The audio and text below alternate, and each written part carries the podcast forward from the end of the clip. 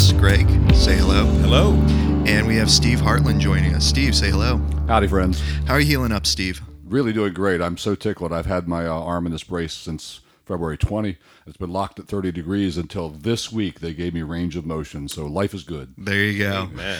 Um, special guest Oh. today, Dr. John Frame, joining us. Dr. Frame, how are you today? Good to be with you and with your listeners. Well, thank you very much for joining us, Dr. Frame. We want to just give you a few moments here um, to just go ahead and tell us about yourself. What do you do down there in Florida, and uh, you know, friends, family, things like that that are important to you down there. Well, I've been uh, teaching theology for about uh, 46 years or so uh, in Philadelphia and California, and now in Florida since uh, 2000. I teach at Reformed Theological Seminary in Orlando, and I teach uh, systematic theology, uh, apologetics, uh, history of philosophy, um, ethics, uh, a number of things. Uh, my wife and I have been married uh, for 31 years. We have five kids altogether. Three of them uh, are grown up and have their own families and kids, and they're on the west coast where we used to be. And uh, our two kids from our marriage uh, are uh, Johnny and Justin, and uh, Justin lives with us uh, and with uh, his wife. Johnny is in the area here, and uh, we're very proud of both of them. Wow. Well, thank you so much, Dr. Frame, for joining us. We know you're a very busy man, so we want to go ahead and dive right into the podcast here. Um, first topic that we want to talk to you about is uh, philosophy. And um, I, I mainly just have uh, one thing that I, I want to ask you in regard to that. I remember when I was in college taking philosophy classes and having arguments. And one of the main um, things that that bothered me was from a philosophical standpoint. Um, it seemed that both the professors and the students took this stand that with philosophy it was an anything goes. It was this hodgepodge of ideas and thoughts, and that you couldn't hedge anything on truth. Um, and I, you know, did my best to uh, to argue that because how do you how do you get anywhere when you can't hedge anything on truth? Um, and so I just wanted your thoughts and opinions. How do you you said you teach philosophy down there? How do you teach philosophy um, in your setting? Do you do you use a uh, truth as the starting point, or is it just kind of this hodgepodge of thoughts and ideas about life? Well, uh, RTS, uh, Reformed Seminary, is a Christian theological seminary per, preparing uh, people for ministries in the church. And uh, so we have a very strong commitment to Christ and to the Bible. And uh, our teaching in every area is uh, uh, attached, very closely attached uh, to the Bible as our foundation. That is our presupposition, to use a buzzword.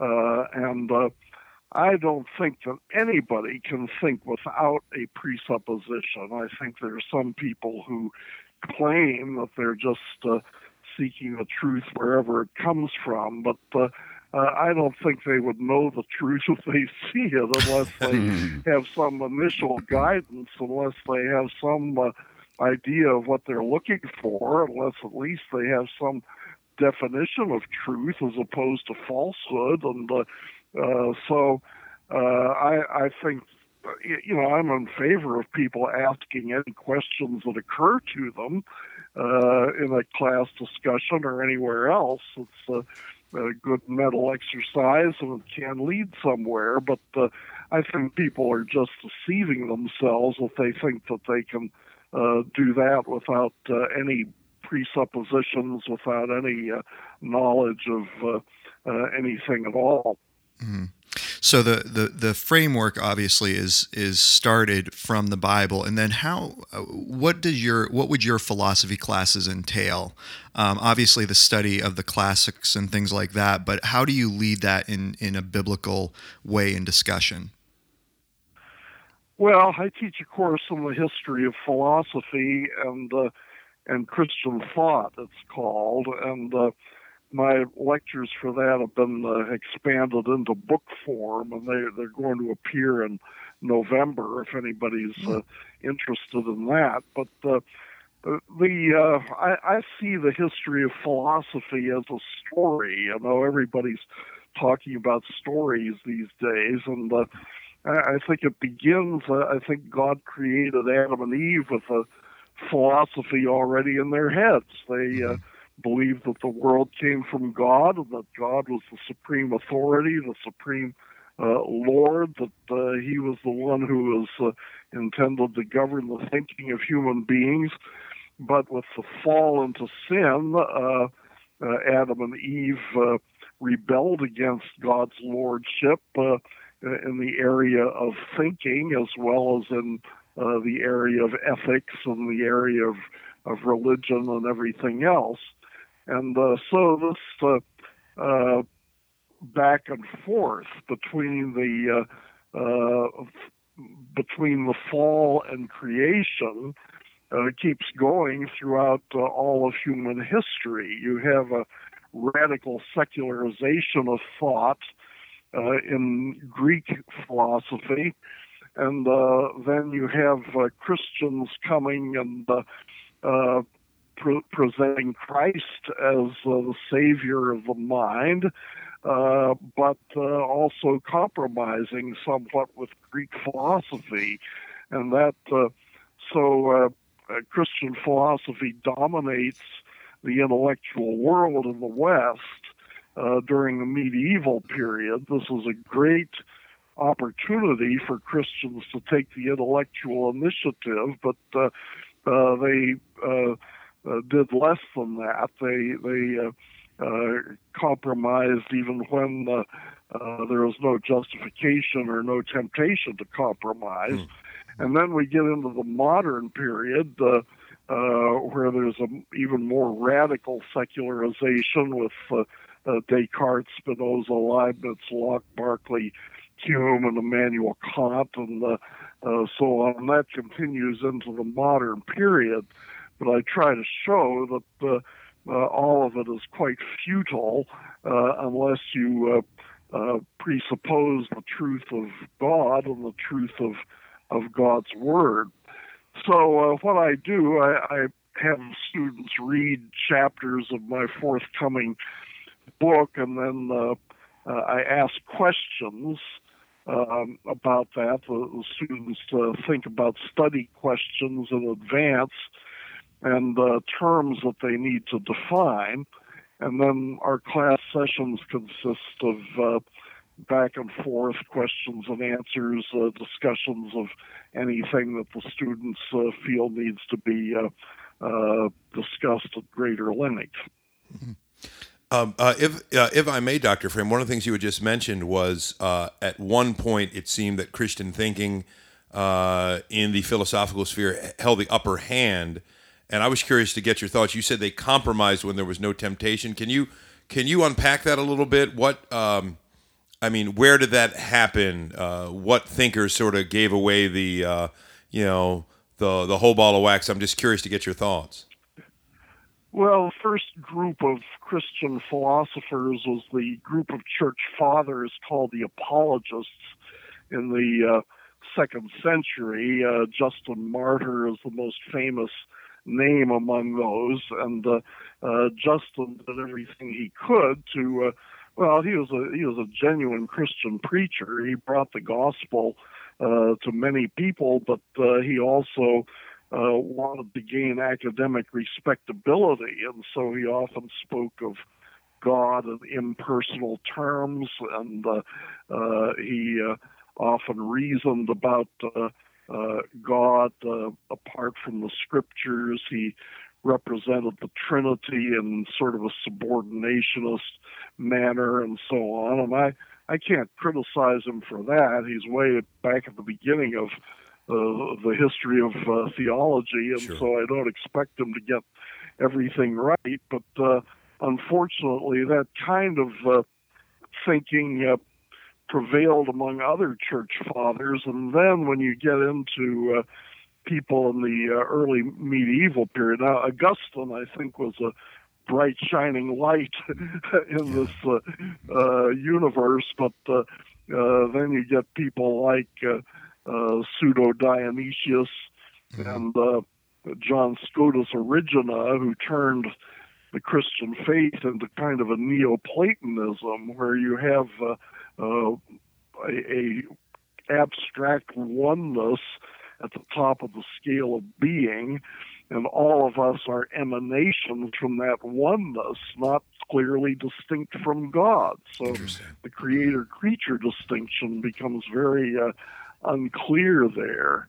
And uh, Thomas Aquinas uh, brought Aristotle into the picture and uh, made a distinction between natural reason and the reasoning of faith. And natural reason uh, supposedly uh, can be done apart from faith, apart from revelation, uh, whereas I, I believe that God's Word uh, actually bears upon everything and should be governing all our thinking. So that uh, leads the way into the modern period, and uh, w- without a clear philosophical statement of uh, what the Bible says about uh, philosophical issues. Interesting, because I uh, wanted to ask you this in this realm when Nathan was going to pick your brain on this a bit. I heard R.C. Sproul, I, I believe it was him years ago, Dr. Frame.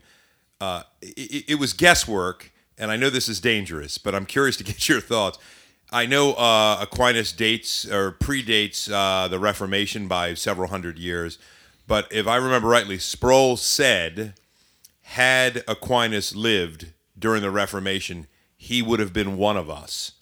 And I'm curious if you, if one, feel that's a fair statement, uh, if you agree, disagree, or just aren't sure. I, I, I'd love to get your thought on that. Well, I'm not so sure. It's a hypothetical question. You know, if, yeah. if Aquinas had lived during the Reformation, then uh, he wouldn't have been Aquinas. Yeah. he would have been Aquinas with several hundred years of uh, additional learning and uh, uh, so on. It uh, depends on how how friendly he would have been to the reformers at that time. Yes. He was deeply committed to the institutional church and to the sacraments and to the idea of uh, grace coming uh, from God uh, through the, the sacraments. Now, of course, Aquinas believed that uh, salvation was all of grace, uh, as as most medieval theologians did. But the mm-hmm.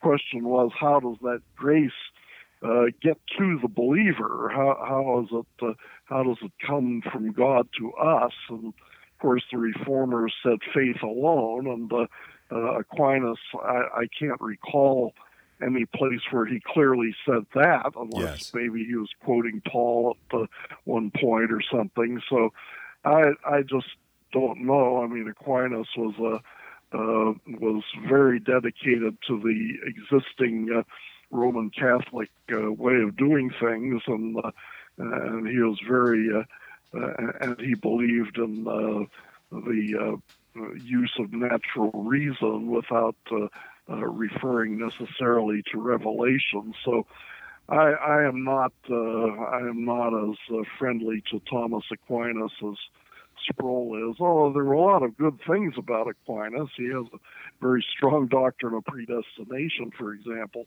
Okay, okay, that may be what it was. I was curious why uh, why he had said that. So so thank you. Thank you very much, Dr. Frame. I'm going to turn you over now to uh, Steve Hartland here. Um, I know he's got a lot of questions um, about theology for you. So, Steve, uh, go ahead and, and roll away. Thank you, Nathan. Hello again, Dr. Frame. Hi, Steve. Good to talk to you. Thank you. It's a pleasure. Just to let you know, uh, I'm a pastor of a church not far from the church that uh, hosts these these two guys who host the program. So we're, we're friends, and okay. once in a while they actually uh, they brave it and invite me to be on here with them. so uh, right. my my first question for you falls in the area of soteriology, or for some of our listeners, the doctrine of salvation. And uh, the question goes like this: I, I, have a good friend now, and I really have a, a number of friends who would fall into this category. Um, who incidentally the, the, good friend i'm referring to won't listen to this podcast because he just doesn't do that so unfortunately he won't hear your answers but uh, now that he's become reformed in his doctrine of salvation uh, he has begun insisting that arminians he used to be one of those that arminians have a different god and preach a different gospel. And he questions whether they can even possibly really be Christians. So I've reminded him, for example, uh, of a number of things. For example, one is that uh, that he and I and ma- many of the people we know became Christians when we heard an Arminian preaching the gospel, and, and we were Christians as Arminians for a while. So I, I think it might be the same God and the same gospel, but he's struggling with that, and others who listen to this podcast are struggling with that as newly reformed people. Um, I think I, I, know from things I've read in your books that, that you agree with me. Arminians can have the same God and preach the same gospel, but how can that be? Can you address that, please?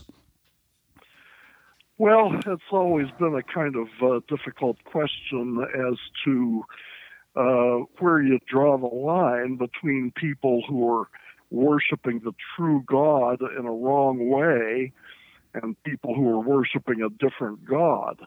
Uh, now, in a way, I mean, uh, if I break the second commandment, uh, worship God by images, uh, I'm worshiping a different God. I mean, you could argue that, but uh, uh, I, I don't think that every sin, you see, every sin could be treated that way. You could say that anybody who who thinks that he's worshiping the God of the Bible, but the, he violates the, the word of the God of the Bible, uh, you could say, I suppose, that he's rejected the true God and he's uh, worshiping himself, or hmm. he's uh, uh, adopted a completely different word and therefore a completely different gods. So I suppose you could take any sin or any false doctrine and say that that amounts to worshiping a false God. Uh, on the other hand, I mean, I, I don't think that the Bible ever treats it that way. I think the Bible says that it's possible to worship the true God. It's possible to be a, a follower of uh, Jesus. It's possible to be a follower of Yahweh and still get some things wrong.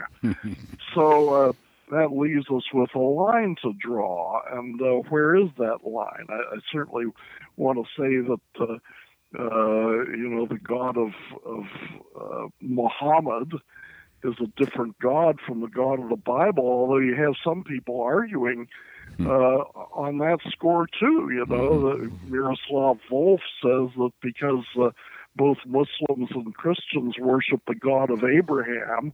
Uh, therefore, they're worshiping the same God, and there's some overlap in their ethics and uh, so on and so forth. Uh, to some extent, I guess it's a matter of, uh, of your your inclinations. It's a matter of what you feel and so on. I think it's sort of a waste of time to get into that kind of argument because uh, you have to draw fine lines and you have to set up some kind of criteria uh, when you commit sin, when you go against the Bible. How far do you have to go before your uh, relationship to God becomes false, and you you you're actually serving a different God? For myself, I could never say that Arminians are worshiping a false god, at least generally speaking. Yes. I, I think that when they say that uh, salvation is, uh, I mean, Charles Wesley's experience, there are different kinds of Arminians, of course, yes. but uh, a Wesleyan Arminian who, uh, who understands that uh, uh, human beings are, are, uh, are horrible in sin before the true God, and they uh, uh, uh, have no hope except for what Jesus did, and uh, and they need to trust in in Christ. Salvation is by faith alone, and so on. I I, I join hands with that kind of Arminian, and uh, I, I, certainly can't say that they are uh, worshiping a false god. Yes, thank you. That's really helpful. And let, let me ask kind of a follow up question. Uh, here's part of the answer I've given to such friends, and I wonder if you would comment on it. Do you think I'm onto something good? Is this a right track or not? I, have suggested to such friends that. Uh, that are Arminian friends, and I'm referring to the better ones, the ones who have a high view of Scripture and so on, not the lunatic fringe other end of it. Uh, so the, the better Arminians, um, maybe they're they're just not living consistently with all the implications of some of their theology, and we all do that to a certain extent. We're all inconsistent at one point or another with something that we hold somewhere else. So, do you think that's a possibility, a possible explanation for uh, why they really are preaching the gospel and worshiping the same God? They're just inconsistent with some of their their their theology along the well, way. Well, yeah, that's yes, that's the way I think of it. And uh, there's an old saying. I think Warfield and others have said this that. Uh, everybody is a Calvinist when he falls on his knees yes. and prays for God to save somebody else. Mm-hmm. I mean, that's uh, you're not uh, just hoping uh, or guessing that somebody's going to receive Christ through his free will. You're you're praying that God will move the heart of the person, and uh, uh, you know there are an awful lot of uh, Wesleyans and Methodists who, who believe that God does move hearts and however inconsistent that is with their general theology. I, I praise that inconsistency. Yes. and uh, I'm, I'm very glad to see it. That's really helpful. Thank you so much for that. I'm going to move on to a second question that also falls in the area of soteriology.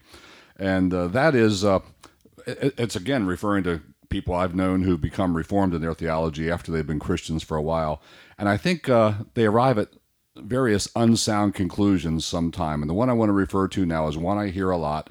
I often hear Reformed people say, There's nothing you can do to be saved. There's nothing you can do to be saved. My response is, I, I think that's true and it's false. I think, for example, of of the, Philippian jailer who said, What must I do to be saved? And Paul didn't jump on him and say, See, there's your problem. You think you can do something to be. no, Paul said, Here's what you do you believe on the Lord Jesus and be baptized, and you, you, you'll be saved. There's something you do. Can you clarify for us, please, who's right and who's wrong in this there's nothing you do to be saved question? Well, uh, yes. I mean, when, uh, when uh, the jailer says, What must I do to be saved? Uh, you know, uh, Paul doesn't just say, well, wait around and see if the Holy Spirit does something in your heart. He yes. says, uh, uh, believe in the Lord Jesus Christ and you will be saved in your house. So uh, he uh, does tell the person that uh, uh, he needs to do something. And I think we can understand how that all fits together. Uh, he needs to believe, but, but believing is a gift of God. Yes. And uh, so this doesn't, uh, the command to believe and the fact that he must believe doesn't take anything away from the sovereignty of God. Uh, God is the one who enables belief, and uh, uh, and without Him, uh, we we can do nothing. But still, uh, people need to be uh, commanded to do the right things, mm-hmm. and uh, that's all. That's always the case. I mean, every bit of God's law uh, don't commit adultery, don't murder, and so on to keep the law of God. Uh, we can't do that on our own. We need the grace of God uh, in us to enable us to do the right things. But uh, that doesn't invalidate the law. The law is still God's will. Still uh, the law is still what God uh, desires, what God uh, prefers, and uh, certainly belief in the Lord Jesus Christ uh, is right up there as uh, the, the number one thing that uh, that God loves for us to do. So uh, it's it's good to uh, spread that word that that's what God wants us to do. Yes, very good. A little follow up on that, if I may. Um, I, have also heard a lot of Reformed people say, instead of saying, here's what you should do, you should believe on the Lord Jesus Christ and be saved, they say, pray that God would do a work in your heart. Which I think is also you're also you're telling them something else to do. uh, yeah, if you're trying to get away from them doing things, you didn't succeed. Yeah, well. um, but the gospel is not pray that God would do a work in your heart, is it? The gospel says believe, repent, and believe. Yeah, well, prayer is something that uh, we do, and it's also something that God uh, uh, enables us to do. So at every point, you have both divine yes. sovereignty and human responsibility That's operating it. together. You, you never have a conflict between those two.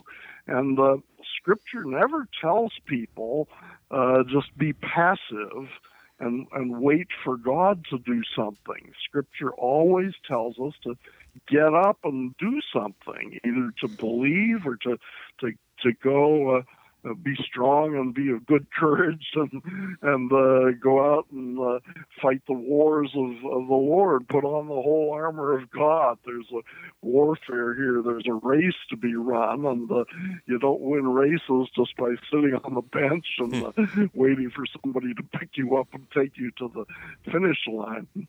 Yes, yeah. Thank you. That really helps. I hope a lot of my friends are listening to this podcast. Say, uh, let me switch gears a little bit. Do I have some more time? Oh, yeah, All right. absolutely. So uh, this goes more to fraternal relationships among Reformed brothers and sisters, and I think uh, I think you've gotten in trouble with some of our Reformed friends a few times. I wonder if you'd care to, yeah, wonder if you'd care to address. Uh, you know, what were some of the issues and how did it all come out? Would you want to speak to that? Well, I wrote a book uh, back in the early '90s called Evangelical Reunion, where uh, I love I that book. a I love I that book. developed a biblical critique of denominationalism, basically saying that uh, uh, you won't find denomination in the Bible anywhere, and uh, uh, denominations are no part of New Testament church government. So. I uh, that that emerged out of a lot of uh, discussions and and so on. Actually, what what happened was that the Orthodox Presbyterian Church, which I belonged to for 19 years, uh, was talking about uh, merging with the uh, Presbyterian Church in America, the PCA, and uh, it went back and forth on that through the 80s, and there was a lot of discussion in that in that situation that was just. Uh, uh, really silly in, in my judgment. I mean, somebody with the, the PCA happened to own a, a college called Covenant College, and, and the other uh, and the OPC people were saying, well, we can't merge with the PCA because we don't believe it's legitimate for a denomination to own a college, and so on and so forth. And and why not? Well, because church is sacred and the college is secular and and uh, you know, number one, I, I thought that was a spurious biblical argument, and number two, I, I thought that, that that even if that were a legitimate complaint, that's the kind of issue that should be wrestled together within the church. That we should try to come to a consensus within the church rather than uh, having separate denominations and uh, refusing to join uh, because we have that difference of opinion. And I think the New Testament puts a large emphasis on the unity of the church. Yes. I think when Jesus prayed that the church would be one in John 17, uh, he meant uh, in every way, spiritually, organizationally, and uh, and so on. And it's very sad when uh, a church uh, breaks up. Uh, well, the original church is now broken up into 40,000 denominations, Yeah. which uh, certainly is not a way of uh, respecting the, the prayer of Jesus in John 17. So that's that's basically my position, and a lot of my friends, especially in the OPC, didn't didn't like that at all, and uh, so um, I. It, it wasn't just for that reason. There were a whole lot of events that uh, that intervened, but uh, I am now in the PCA, and, uh, uh, Yes. uh, following my church, which moved from OPC to PCA. So that's kind of the background of all that. Dr. Frame, I, I believe you've also taken some heat along the way on uh, contemporary Christian worship music and the regulative principle. Has that died down, or is that issue still very much alive? And tell us a little bit about the heat you took there, would you please? Well, I suppose it's alive in some corners of the church, although uh, uh, I'm rather pleased at the way the history is developed. I, I argued that uh, it's not unbiblical to use contemporary music in church, and uh, I, I argued that uh, the uh, well, what the regulative principle means is that everything we do in worship must have a biblical warrant. There must be a biblical reason for what we're doing. And uh, but you know, there's so many things that we do in church. I mean, we sit in pews, and the Bible doesn't say anything about pews, and we sing three hymns, and the Bible doesn't tell us to sing three hymns, and and we have a sermon, and the Bible doesn't tell us to have a sermon every week, and so I could go on and on.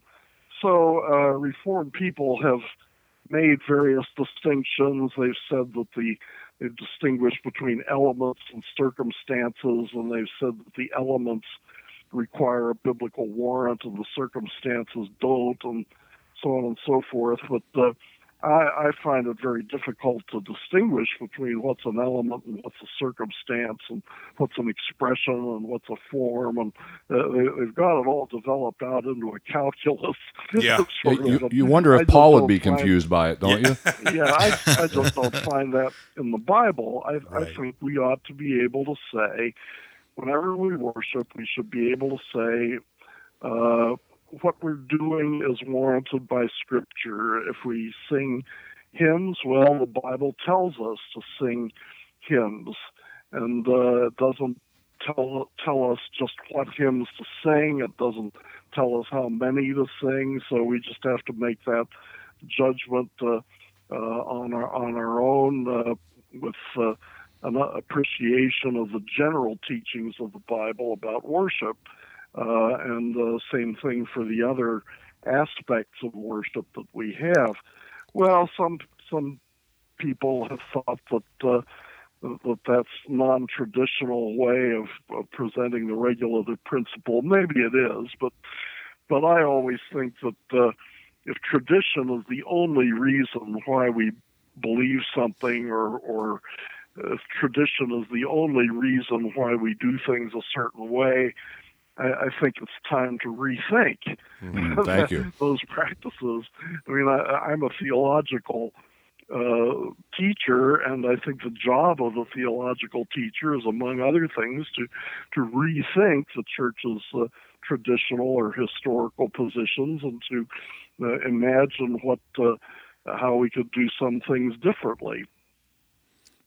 Dr. Frame, uh, this is Nathan speaking again. I have a question for you. Um, going back to um, the idea of no denominations, how do you see that working practically, especially in light of the the issues between Calvinism and Arminianism?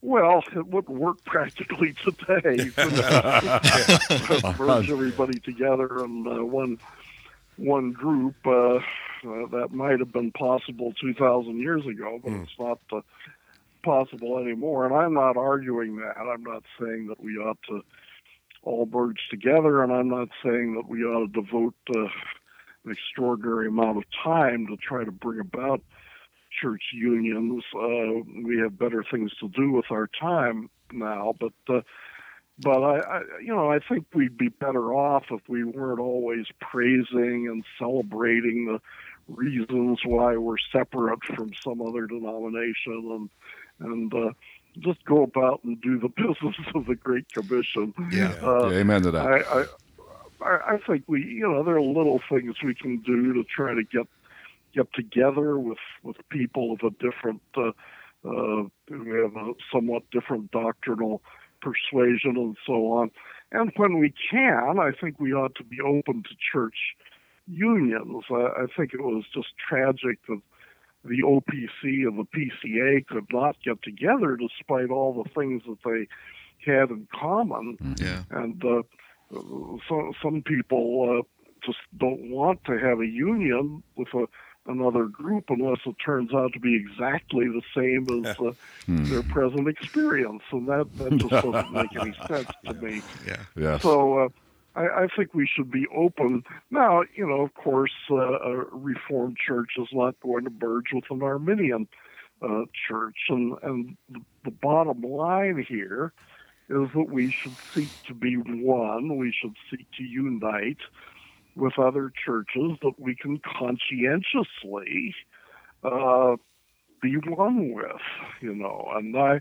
I could not be conscientiously one with an Arminian church because uh, I would uh, want to be free to present the full reformed gospel and uh, uh, without uh, being called up for that by somebody else. So, uh, and I'm sure that my Arminian friends would uh, correspondingly Yes. like the same freedom. So, we're just not at a point. I, I think we ought to study together, but uh, we're just not at a point where we can uh, consider uh, church unions uh, along such wide uh, uh, differences. But uh, there are a lot of little church unions that uh, are Mhm. not difficult in that kind Mhm. of way. hmm Yes. Thank you. One more question from me, Dr. Frame. I'm Steve. One more from me before we get some from our uh, other host, Greg Dutcher.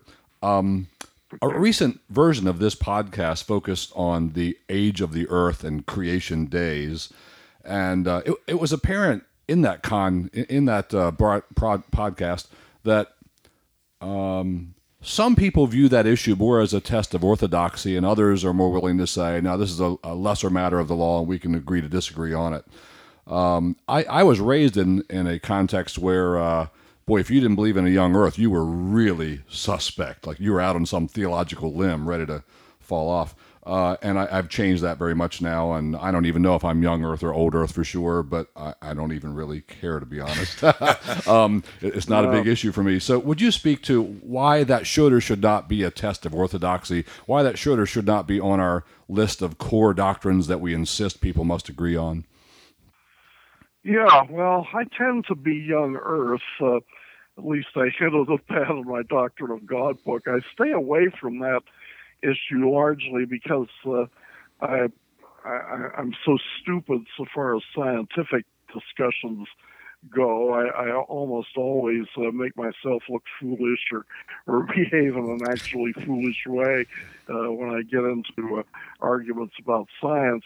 And I, I don't think that science is going to uh, be the determining factor on the uh, age of the Earth. I, I, I think we have to, uh, Scripture is our final standard on that issue as well as every other issue. But uh, the uh, uh, uh, but if you're going to, you know, the way the discussion has developed over the years, uh, if you're going to uh, uh, carry on an intelligent discussion with anybody, you have to be able at least to talk about the scientific issues, and uh, I'm not able to do that. But you know, you know, as I just look at the biblical uh, record, as I look at Genesis, it, it, Genesis 1 does not appear to me to be poetry in any sense. Uh, Hebrew poetry is different. It's like the Psalms.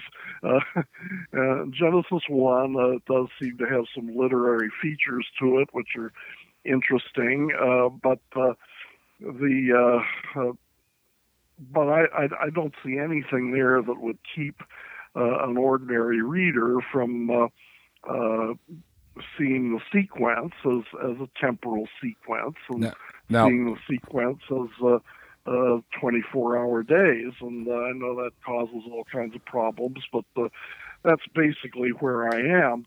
But on the other hand, I, I've known some very godly people uh, of past ages as well as today. B.B. Warfield had a kind of held to a kind of theistic evolutionary uh, position, and uh, he certainly uh, did not uh, hold to a young Earth.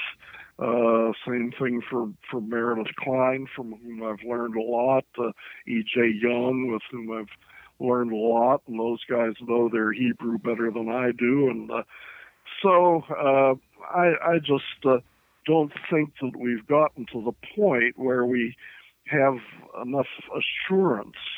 Uh, I mean, I, I believe, I think, in a in a uh, young Earth, but I, I can't uh, say on the basis of Genesis one and two that that is absolutely certain that nobody could ever come up with an argument from Scripture against that. I, I think we can leave our options open to to a little extent, and therefore I, I'm not willing to uh, say that uh, young Earth creationism is uh, an absolute test of orthodoxy, so that uh, uh, we have to uh, reject anybody who holds a different view.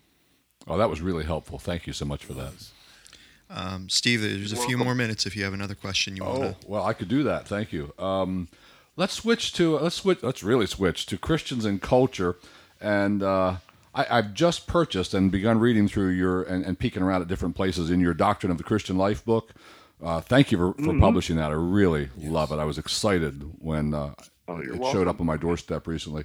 So um, I recently read your little section on uh, should Christians go or not go to films, and of course we're not talking about X-rated films. That, that's pretty easy to answer that one, but R-rated films and what might appear in those in terms of violence, language, maybe a sex scene, a non-Christian philosophy of life. Uh, when might Christians not go, and when might Christians feel free to go? How should we approach that topic? Can you help us, please? Well, I think that Christians differ uh, in their maturity and their ability to appreciate uh, art and acting and so on and so forth. And uh, so I, I think uh, it depends uh, on a number of personal issues. Is the person mature in Christ? Is he well grounded in the scriptures? Uh, the more well rounded he is, I think. Uh, uh, he, he should be more free to uh, uh, understand culture, to visit things that uh, perhaps other Christians should should stay away from. And I, I think that the you know, I mean, there, there there are a lot of things in R-rated films that uh, uh, should uh, disgust uh, a Christian, even a mature Christian, certainly. But remember the, the Bible itself, and, and this consideration is becoming more important to me. In the Bible itself, there's a real frankness about uh, sin, about the things that go on uh, among sinful people. You read the book of Judges, you re- read about David's transgressions, you read about uh, Paul's uh, condemnation of. Uh, uh, of the Gentile world in Romans 1 and uh, uh, so on and so forth.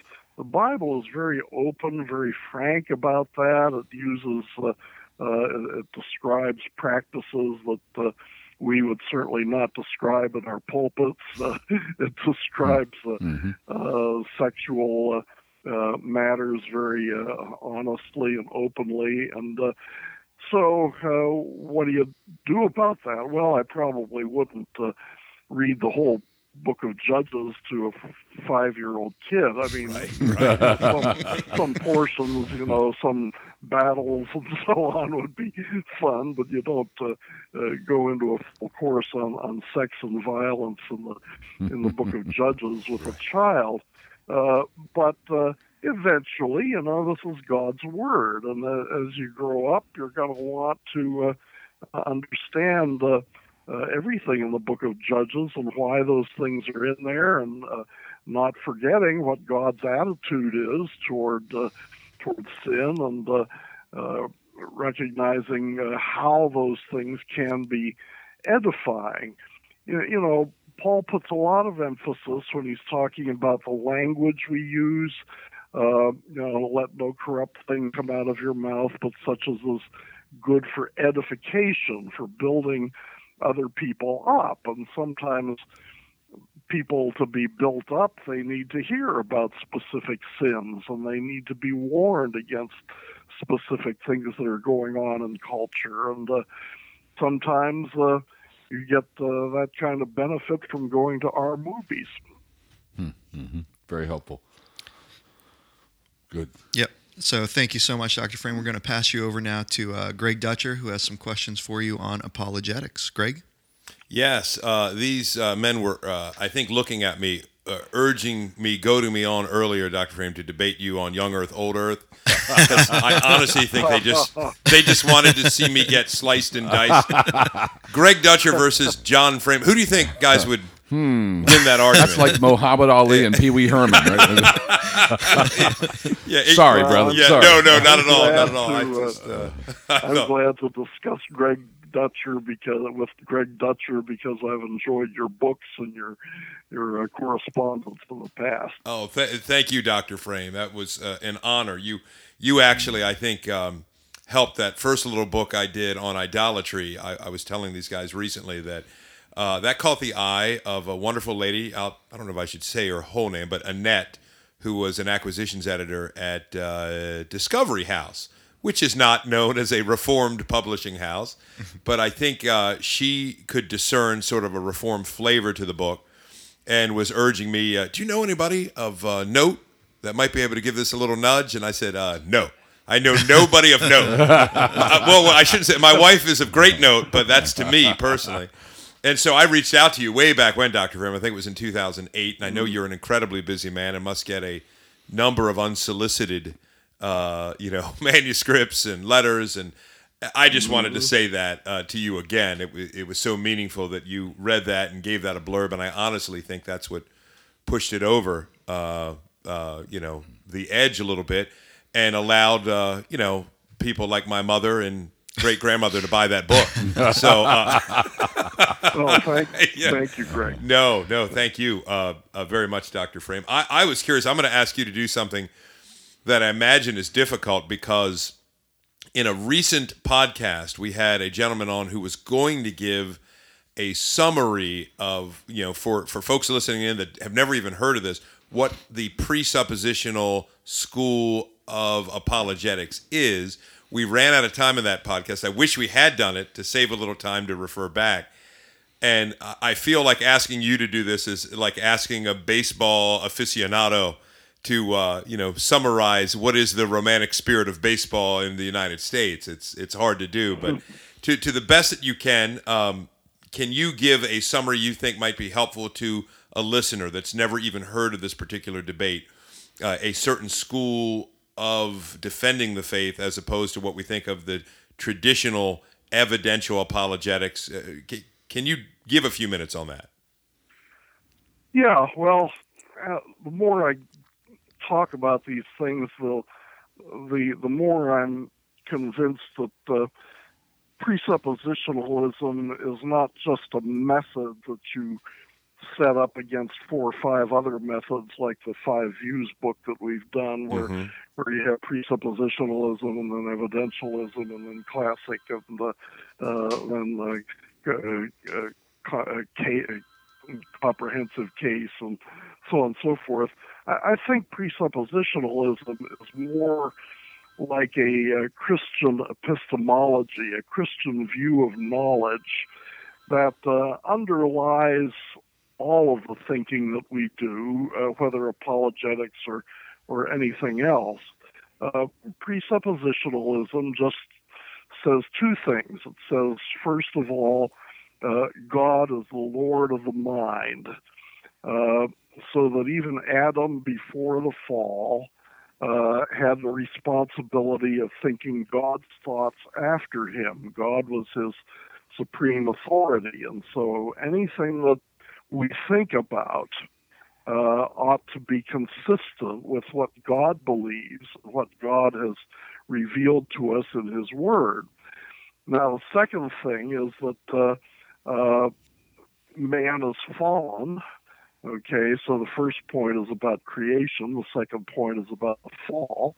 Uh, man is fallen, and so we tend to rebel against God's thoughts. We tend to rebel against His will, His commandments, but uh, we we also rebel against His worldview. We we don't like the idea that uh, uh, God is the creator and we are creatures and we must bow down to Him. Uh, we'd rather uh, believe something else. Uh, we'd rather believe that we're part of God, or we'd rather believe that uh, there is no God, or we'd rather believe that we ourselves are God, or something like that. And that uh, that kind of thinking is sin. Now, we we generally don't uh, think of sin in connection with thinking. Usually, sin has to do with worship, or it has to do with ethics but the Bible presents uh, uh, sin as something that covers all of uh, the lives of fallen human beings, and uh, uh, sin is found in the world of thought as well as uh, these other areas.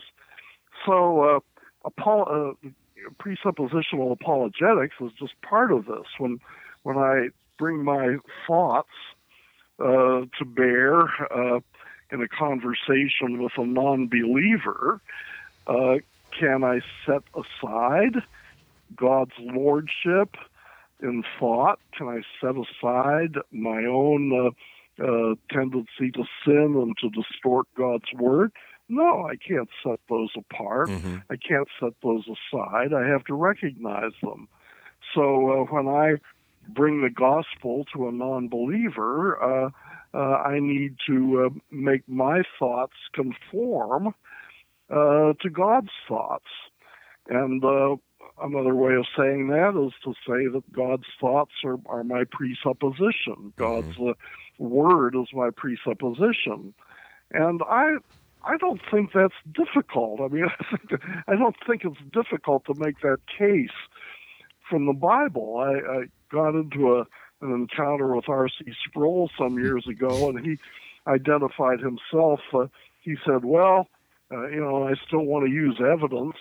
Well, I, I believe in using evidence too, but uh, we use evidence uh, in a way that pleases God. Mm-hmm. Uh, and uh, he, he says, well, I, I agree with you that we need to uh, uh, uh, believe the Bible when we do apologetics, but he didn't like to call himself a presuppositionalist. He preferred to call himself a proto-suppositionalist. and so we got into a discussion of what on earth that meant. Yes, what's that? Uh, I wrinkled up my face. Different from a presuppositionalist. So uh, I, I just think it's a kind of obvious point, and uh, I don't think it should be controversial. Uh, I think Van Til, uh, who sort of developed this, uh, Van Til made it a made a mistake by trying to make it a big uh, controversial thing. I mean, this is something that every Christian believes. And, and, just as we said a little while ago, we said that uh, Arminians are uh, Calvinists when they pray for somebody else's salvation. Yes. Uh, I think that evidentialists are presuppositionalists when they try to give a biblical rationale mm-hmm. Uh, for their evidentialism. Uh, yes. So uh, that, that, that's my my two dollar introduction to the to the uh, to presuppositionalism. You can also get a little uh, essay called a primer on presuppositionalism. It's a short introduction in one of my selected shorter writings books. I think it's the volume two, but I'm not not 100 percent sure. Yes, yeah. So no, that's that's very very helpful, uh, Doctor Frame, because I I was curious what you think of uh, if you've read it, Tim Keller's book, which is sort of to me becoming a standard uh, apologetics text in high schools, colleges. His reason for God. Uh, if you have any take on Keller's approach, the way he goes about um, engaging a lost world with objections and uh, answering those objections, and the way he handles himself, do you, do you have any thoughts on on Tim Keller's work? I know he's a fellow PCA pastor, and I was just curious what you thought of him. Yeah, well, I've always been a great fan of Tim. I, I've just uh, uh, rejoiced in the way God has blessed his ministry in New York City. He's he's cracked some cultural barriers that none of the rest of us have ever been able to do. So uh, I tread lightly with uh, any kind of criticism of Tim and, and Tim's work. But uh, I, I use his book uh, as one of my texts in, in my apologetics course because uh, it does a very good job in reading the mind of the uh, sophisticated cultural unbeliever, which mm-hmm. I, am sure that he meets many of those in his ministry in New York. And uh, he, he's kind of aware of the objections that they bring to the gospel and uh, and he has very appropriate responses. Now, it's not a, a book on methodology. I mean, uh, and that's good. I mean, most of our apologetics literature today is the defense of one particular apologetic method. You know, Mhm. one guy writes a book on evidentialism, and he wants to show that the presuppositionalists are wrong and the the, the, the cumulative case people are wrong, and so on and so forth. So he emphasizes his evidentialism, and then somebody else does the same with the presuppositionalism, and somebody else does the same with some other method.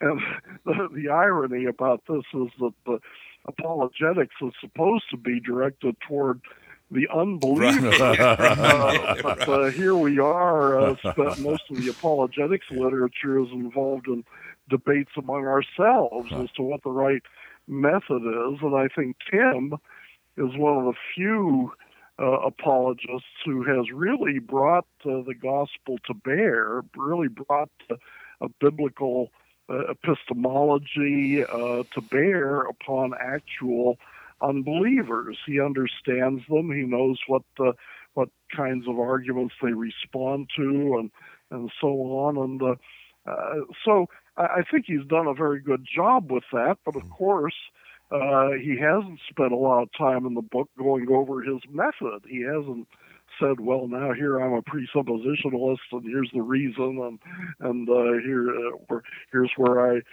make use of evidence, and so on and so forth." He he hasn't. Uh, dealt with all those subjects, and I, frankly, I think those subjects have been dealt with enough. Sure, sure. It's time for us to get out in the streets. That's what Greg Bahnsen was saying in the years before he uh, died his untimely Yes. uh, death in 1995. I, I think we need to get out in the streets and debate people and and uh, help people to see the the truth of Scripture. And I think you can do that without a lot of uh, technical discussion of method and uh, you know Yes. when we should introduce uh, uh, evidence and so on. So. I, I, I- I'm not uh, going to vouch for every single point that Tim Keller makes, but Yes. uh, you know, I as I read it, I, I find myself generally agreed with it, uh, uh, and uh, probably 80, 90 percent uh, uh, in agreement. And uh, I think what he does is uh, certainly uh, consistent with a presuppositional uh, approach. He he said that, and uh, I, I will will take his word for it, and uh, I think that's uh, evident uh, in the book that he's he's written. Excellent, excellent, Dr. Frame. Thank you. I I've given that book out to people. I always say when I'm in a relationship with a person, to you know, I, I always tell people don't treat books like that, like tracts, because one, it's too expensive. You're gonna, it's gonna be it's gonna be propping up a wobbly coffee table before it's read. But if I'm in a relationship with a uh, non-believer, I can think of two examples where I've gone the distance with that person, talking to them, and I'll say, would you read this book or some of it so we can talk about it? And I found Keller's book to be very, very helpful. So I glad to hear you uh, say that because I was just uh, curious to get your thoughts. Another thought I had, uh, Dr. Frame, and this might be my last question for time's sake. Um, Acts 17, of course, Paul at the area at, at the Areopagus and, and that great Mars Hill sermon, which has been dissected by so many different preachers to prove so many different things. Uh, I often think that that text becomes a proof text for a particular philosophy of church life or something rather than just sort of giving it straight out. I'm curious. Um, I've heard a number of evidential apologists use that in defense of their method. And I'm just curious, um, for lack of a better term, what presuppositional things do you see the Apostle Paul doing in Acts 17? Because I'm sure you've thought deeply about that passage and in your writing and uh, thoughts. And as he's engaging lost people with no real access to the Old Testament, um, I'd be curious to see how would you uh, defend Paul's approach there, or not defend it, but describe it in presuppositional terms. Yeah, well, uh, first, uh, it arises out of uh, Paul's walking through Athens and seeing all the idols there, and uh, he, uh, when he says to the Athenians, he, he puts it kind of gently. He says, "I perceive that you were very uh, religious." Yes, yes. and uh, and uh, uh, but uh, uh, he, he's clearly uh, antithetical to their worldview. I mean, Mhm. he doesn't tell them to go on and worship the idols and with my blessing. He he says that uh, uh, this is all uh, wrong, and uh, he he says he found a, an altar with an inscription to the unknown God, and that gives him a, uh, uh, a, a at least he commends them for admitting their ignorance. Yes, but uh, his judgment on them is that they are ignorant, and that uh, uh, he has something else to to uh, preach to them, and what he preaches to them, of course, is the antithesis of idolatry. He he preaches to them the uh, uh, the God that uh, made the uh, heavens and earth. Uh, does not live but in temples made by man, nor is he served by human hands as though he needed anything. So he gives a, a lesson in, in the biblical worldview. Mm-hmm. Uh, God is uh, Lord of heaven and earth. Uh, God is not. He doesn't need anything from man. That's the aseity of God, as we call it and uh, he's the one who gives to all mankind life and breath and everything. Well, there isn't much left for the Greek gods to do. Yeah. You know? Yahweh gives everybody everything that they need, then why why do they have any interest in any other spirits or any other beings?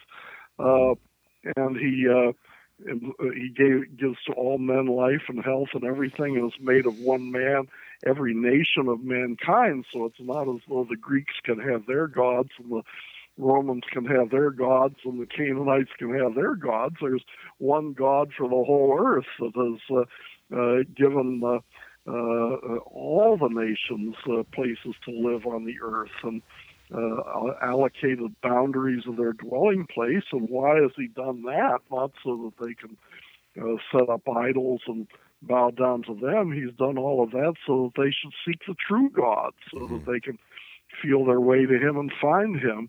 Yet He is actually not far from one of us. And then, of course, what the uh, evidentialists sometimes say is that Paul is quoting uh, Greek poets mm-hmm. here uh, who whose worldview is not theistic, and uh, you know that's what Tim Keller does when he quotes the New York Times, right? right. Uh, the New Yorker uh, magazine. He he says that he quotes people who have an insight here and there, and sometimes he he interprets them very differently from what the original author would have said, and so uh, they uh, in him we live and move and have our being. Well, that may have been uh, one author's testament to pantheism, but uh, uh, what Paul says is that the true God, uh, who is uh, not pantheistic, he's not identical with us, still he is drawn near to us, and, mm-hmm. and we can't avoid him, and he's uh, we're his offspring, and that he's brought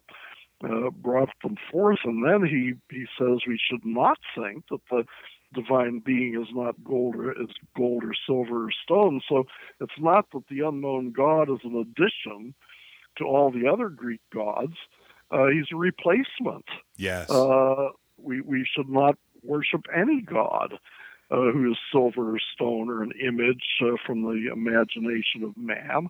Uh, God uh, overlooked that uh, uh, to some extent. He hasn't brought the final judgment on earth, but now he calls everybody to repent. And he's fixed a day in which he will judge the world in righteousness by a man whom he has appointed, and he's given assurance to all by raising him from the dead. Now it's interesting. He he doesn't use the name of Jesus, but uh, it's clear that uh, Jesus is the one he was he's referring to, and uh, it's not. Uh, uh, you, you know, uh, the uh, uh, I, I don't know how much of Paul's address is recorded by Luke right. at this point, uh, but the name of Jesus is found earlier in verse 18.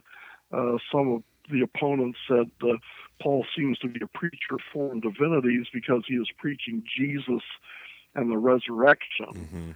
Um, Jesus and Anastasia. Maybe they thought that yes. Anastasia was Jesus's consort or something. yeah, right, right. That's, of course, they misunderstood. Uh, but uh, uh, you know, I, I think what the Areopagus address is Paul uh, gradually replacing their idolatrous worldview with a worldview derived from uh, biblical re- revelation and uh, uh, in which uh, Jesus is the only Savior.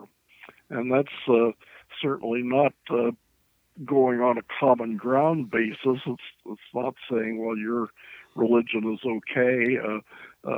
he's, he's saying that it's all wrong and you need to repent and change. Excellent, Dr. Frame. Thank you. Makes me want to reread and repreach Acts 17. uh, yes, thank you so much, Dr. Frame. Uh, once again, we do want to be uh, conscious of your time. And so thank you for joining us um, yes. um, for this segment, and we really appreciate it. Um, we're well, you're go. very welcome. Yeah, I trust you'll let, let me know uh, when it's posted and uh, uh, where and so on. Oh, absolutely, absolutely. So we're going to go ahead and uh, sign off now, and uh, gentlemen, we just rocked the Casbah. Rocked it. Thank you, Dr. Frame. These go to eleven.